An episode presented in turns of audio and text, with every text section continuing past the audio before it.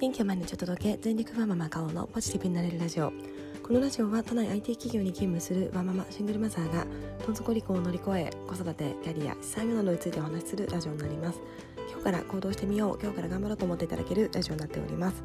はい、えー、おはようございます、えー、今はですね11月2日月曜日の朝になっております、えー、今日お休みで4連休の方も多いのではないでしょうか。私は、えー、普通にあの仕事なので行ってまいりたいと思っております、えー、昨日はですねあのそんなに暖かくない日だったんですが我が息子は博士はですねザリガニ取りをしておりまして川というかに入って、えー、震えながらザリガニを取っておりました。でその後公園中を駆け回りまして6時間弱ぐらい公園に行って、えー、帰ってきて7時に寝てくれまして、え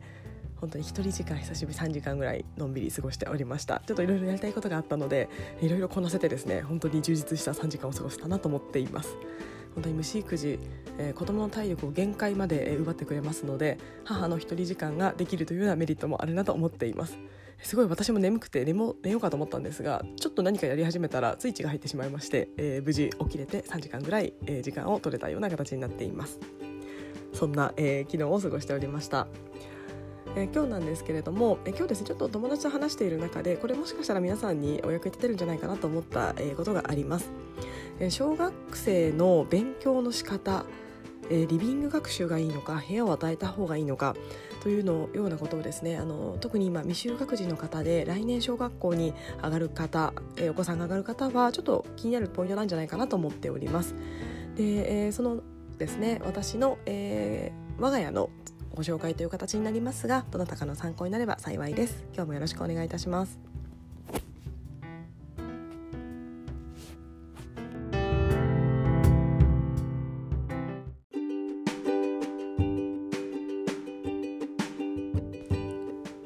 えー、11月になりましたのでもしかしたらですね小学校に来年お子さんが上がる方は健康診断とかが始まるんじゃないかなと思っています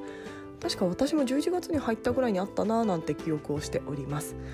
えー、で、まあ、10月末ぐらいに多分あのあなたの小学校ここだよみたいなお便りが来てなんかその学校に行くような記憶があります。はい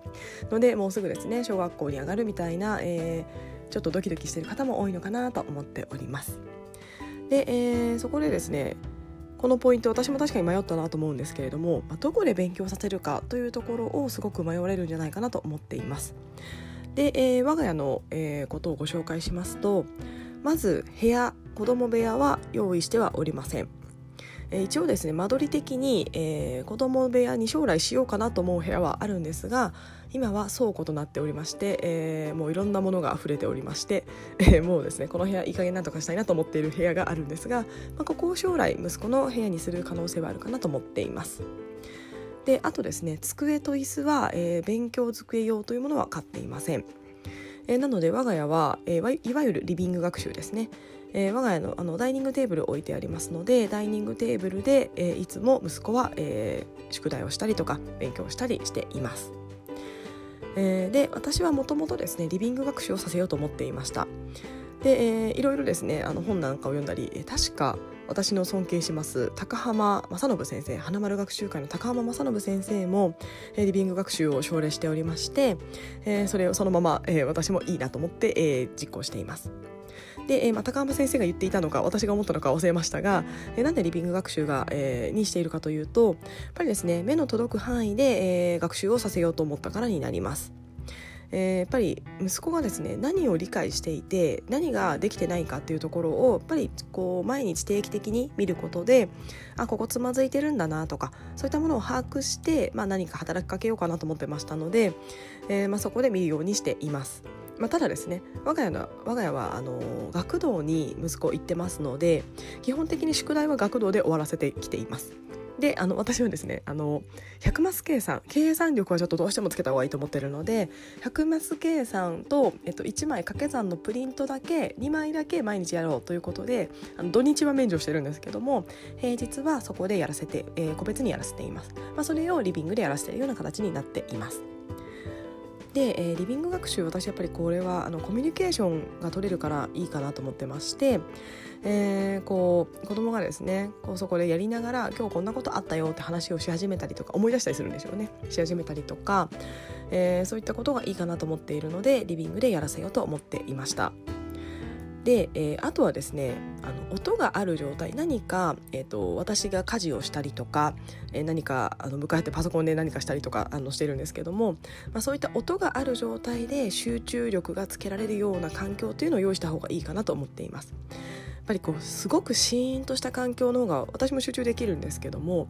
実際シーンとした環境ってなかなか手に入らないんですよね。本当に自分の部屋を手に入れて音を遮断するぐらいしか、えないので結構音がちょっとあった状態で集中できた方がどこでも集中しながら何かができるかなと思っています、まあ、図書館なんか行ってもやっぱりちょっと音はしていますし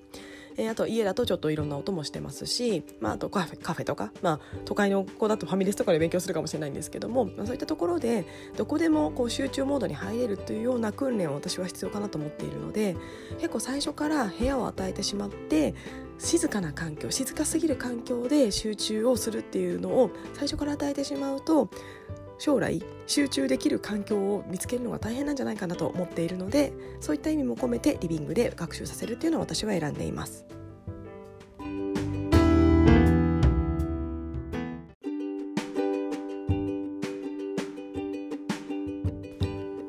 い、えー、あとですね小学校1年生になってみて思ったんですが小学校1年生になったからといって急成長するわけではありませんので年長さんの頃、まあ、もちろんですねお兄ちゃんにちょっとなったなと思いますが劇的に変わるわけではありませんので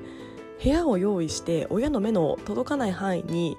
えー、行って学習は多分しません。はい、あの絶対遊ぶと思います、まあ、もちろんですね。お子さんによってはできる子もいるかと思うんですが一般的な小学校1年生は結構ですね親が見ていなくて部屋にこもって何かするっていうのは漫画を読むとかレゴをするとかちょっと遊びに行っちゃうんじゃないかなと思っています。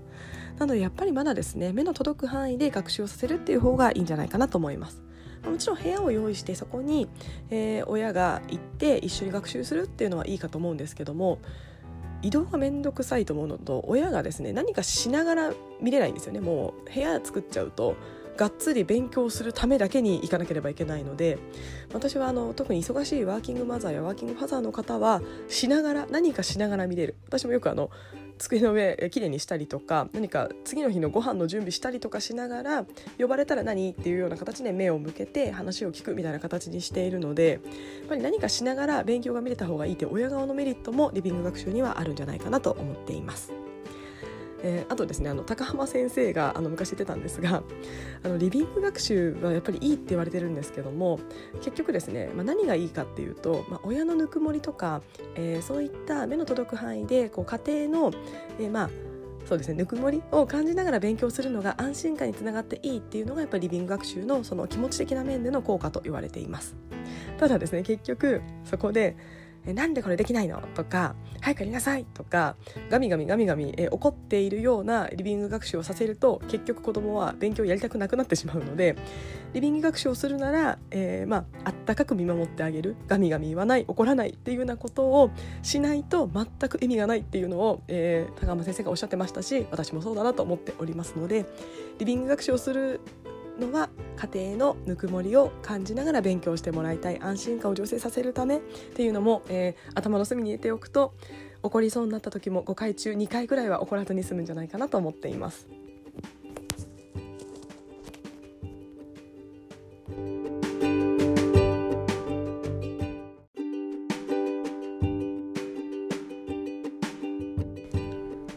はい、えー、でも1点だけですねちょっと、えー、これをやればよかったかなということがあります、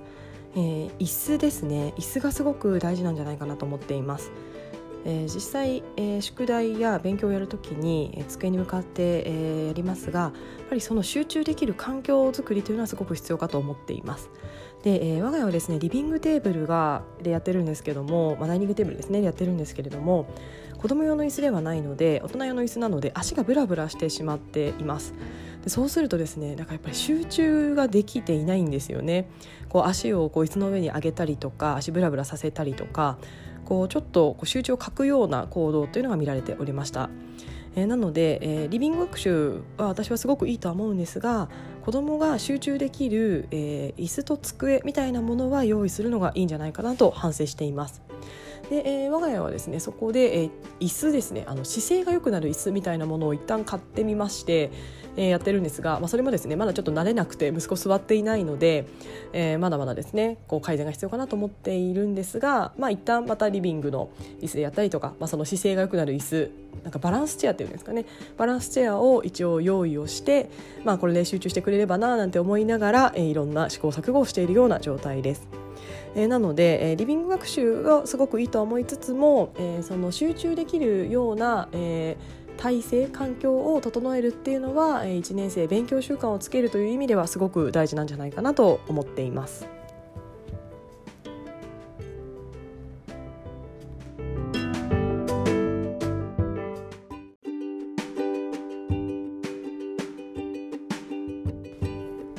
い、え、今日はですね息子が小学校1年生に上がって、まあ、半年以上経ちましたが、まあ、来年、え、小学校に上がる方や、えー、それ以下のお子さんがいる方に向けてですね小1の学習習慣みたいなところについてお話をさせていただきました。えー、もう少ししたらですねやっぱり部屋を準備して、えーまあ、勉強集中するとか何か自分でやりたいことをやるとかあとはこう一人の空間ってすごく大事だと思いますので、えー、その一人の空間でですねいろんなことを考えたり、え、きっとですね思春期とかを迎えるにあたってはこ自分と向き合うみたいなことがすごく必要だと思っています。えーまあ、ちょっとこれ私の話になりますが私は、えー、子供部屋がなかったので子供部屋すごい羨ましかったんですよね。なんかやっぱりこう一人になりたいみたいな時になれないっていう環境がすごく今思うとストレスだったなと思っています、まあ、もう最初からもうないのでそれは諦めてはいたんですけれどもやっぱりですねこう自分自身と何か向き合いたいとかなんか一人になる時間って何か人を成長させるんじゃないかなと思っています、えー、なのでですね、まあ、やっぱりちょっと家を工夫して、えー、狭い部屋ではありますが、えー、あと数年後にはそれを息子の部屋に用意をして、まあ、ただそこにこもるのではなくてできる限りこう一緒に過ごせるような空間ただ一人になりたい時はなれるみたいなものを家の中をこううまくですね作っていければななんて今後は思っております。はいということで、えー、今日はこの辺りにしたいと思っております。えー、ちょっと一旦ですね息子が起きてて起きてきてしまいましたので一旦区切ってまた、えー、息子が学校に行った後に、えー、録音をしておりました、えー、また今日も一日ですねお仕事の方はぜひ一緒に頑張りましょう。お休みの方はぜひのんびりされてください。今日も聞いてくださいましてありがとうございました。